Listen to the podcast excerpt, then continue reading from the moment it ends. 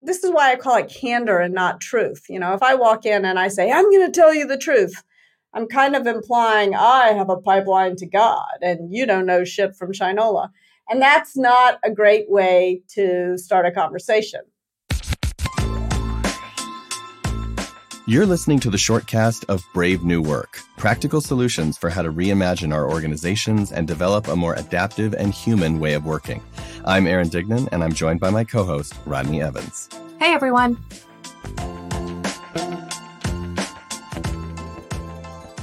Today on the episode, we're going to be talking about feedback, that hard to define concept wherein we're supposed to learn and grow by giving each other shit. sure. You know, feedback is something that we're all pretty familiar with, but Rodney, can you go ahead and break it down anyway? Yeah, I can try to.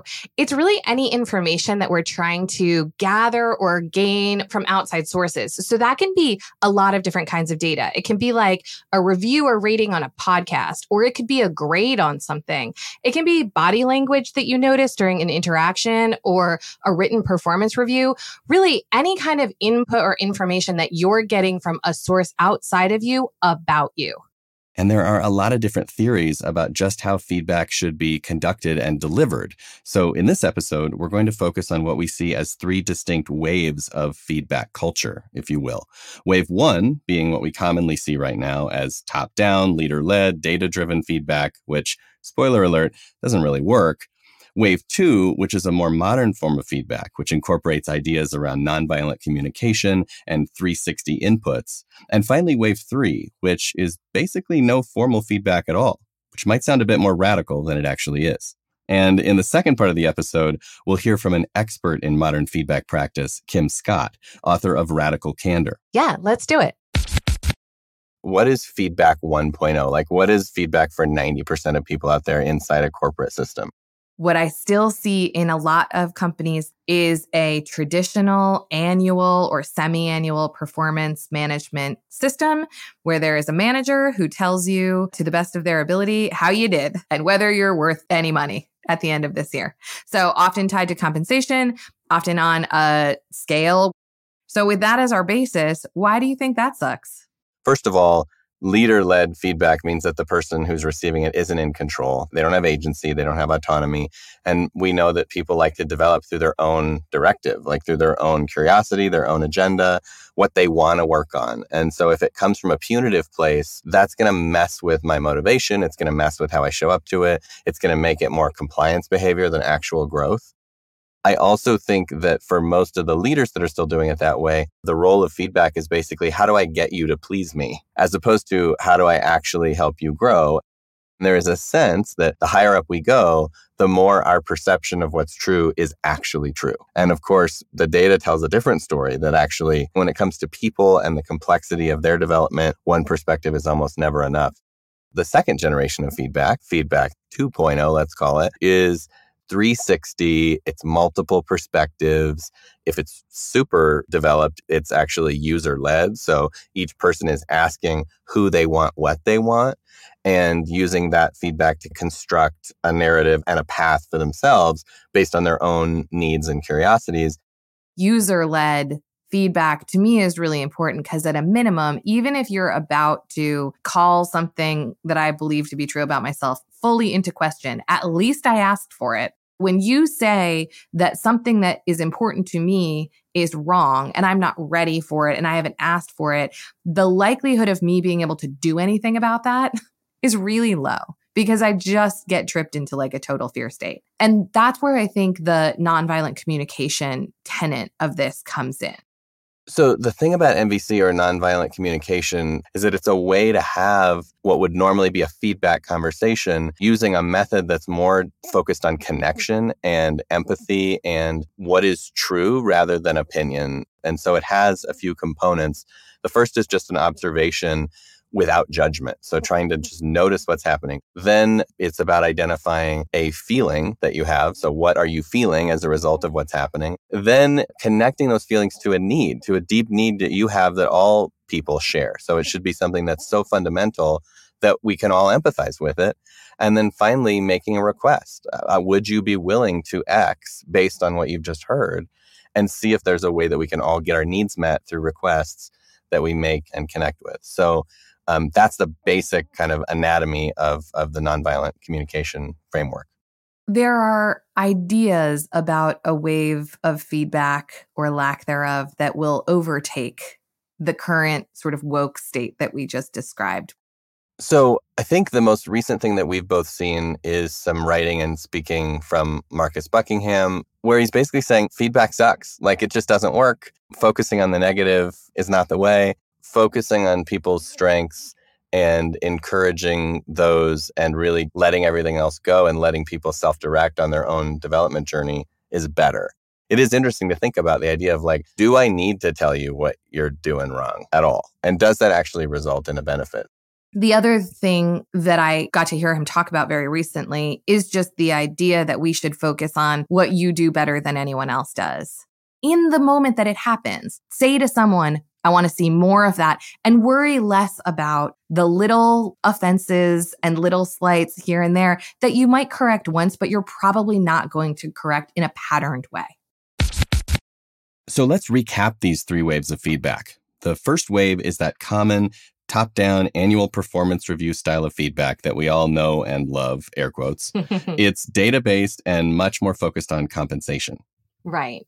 And the second wave is a more modern form of communication. It's usually user led, which means that the employee is asking the questions. It's giving them more agency in their own growth and development. And often we're employing ideas or concepts from nonviolent communication. As a reminder, NVC sounds like this Aaron, you showed up late to our meeting today. I felt angry because respecting my time is really important to me. Next time, would you be willing to ping me when you're running late? I would be very willing to do that. And the third wave is essentially no criticism at all, just positive reinforcement, focusing on strengths becoming superpowers. Overall, what's emerged from this conversation is that feedback is a pretty vulnerable and emotional process, no matter how you slice it.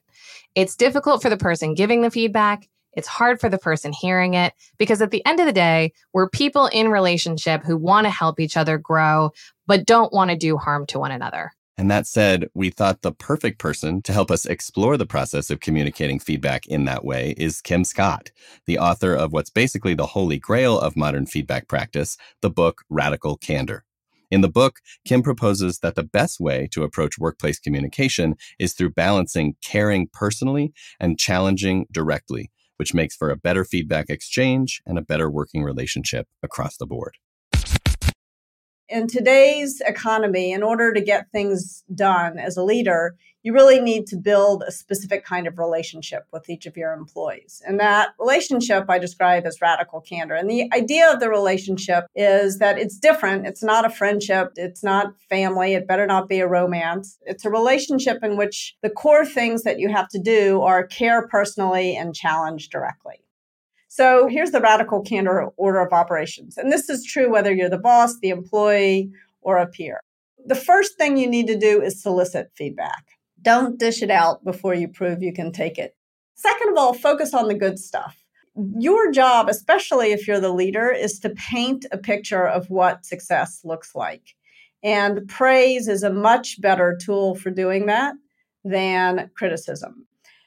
First thing you need to do when you're offering criticism to someone is you want to make sure that you are checking that you're being humble offering somebody criticism is a gift in one of two ways. It's either a gift because you're right, and by telling the person what you see, you give them an opportunity to fix the problem. Or it's a gift because you're wrong, and only by telling the other person what you think do you give them the opportunity to change your opinion. This is why I call it candor and not truth. You know, if I if I walk in and I say I'm going to tell you the truth, I'm kind of implying I have a pipeline to God and you don't know shit from Shinola. And that's not a great way to start a conversation. You also want to state your intention to be helpful. Doesn't take long. Just, I know this project is important to you. I think what I'm going to say can help it be more successful, whatever. You also want to make sure that you offer this as quickly as possible. Feedback has a short half life, and you want to do it whenever possible in person.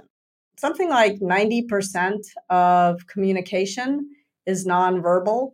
So you really want to make sure that you're understanding how what you're saying is landing for the other person. And last but not least, you want to make sure that you are offering feedback that is specific and that helps someone improve. You don't want to offer somebody feedback about fundamental personality attributes. Is there anything that we haven't said that you would offer to someone who is thinking about, all right, this is the week that I like show up to conversations differently? What would your parting words of wisdom to them be? Jot down right now what is the question that you're going to use to solicit criticism from others? Because if all you say is, Do you have any feedback for me? You're wasting your breath. Nobody wants to give you feedback. So, how can you ask? My coach when I worked at Google was Fred Kofman, and he offered me this question. He said, What could I do or stop doing that would make it easier to work with me? I love that question and I use it all the time. But I was coaching Christa Quarles when she was CEO of OpenTable, and she said, I could never imagine those words coming out of my mouth. She said, The question I like to ask is, Tell me why I'm smoking crack. So, yeah, it's another way to say it. But the key thing is that it needs to sound authentic to you. Because when you ask someone else to criticize you, you are putting them in an awkward situation and you're putting yourself in an awkward situation. So you want to make sure that you are communicating that there's a payoff at the end. You're asking someone to take a risk. And so you want to ask the question in a way that shows you're going to reward the risk, not punish it. As Kim said, radical candor is distinct from this idea of truth telling because it doesn't assume that someone necessarily knows the whole truth. And that is so important. Instead, it's an interaction that's focused on coaching and finding an outcome that works for both parties. The first thing that you need to do is solicit feedback. And when you get a chance to give it, focus on the good stuff. Offer praise. And remember, guidance is something that we long for, but feedback can be a little screechy. You also want to state your intention to be helpful. And you want to make sure that you offer feedback as quickly as possible and do it in person so that you can really gauge how that feedback is landing with that other person. If you take one thing away from this conversation, make it be this come up with one question that you can use consistently to ask for feedback. We know that in the moment of asking, things can get awkward. So having that question in your back pocket to help make it really clear that you're not there to punish someone and that they can be honest with you will be invaluable. That question could be something like, What would make it easier to work with me? Or really whatever feels authentic to you, because you do want the feedback, even if it doesn't feel like it in the moment, and you want people to want to give it to you. So that's it for this episode of the Brave New Work Shortcast. If you liked it, give us a follow so you'll be notified when new episodes are published and rate the show so we know how we're doing. As for you, thank you for listening. Now go change something.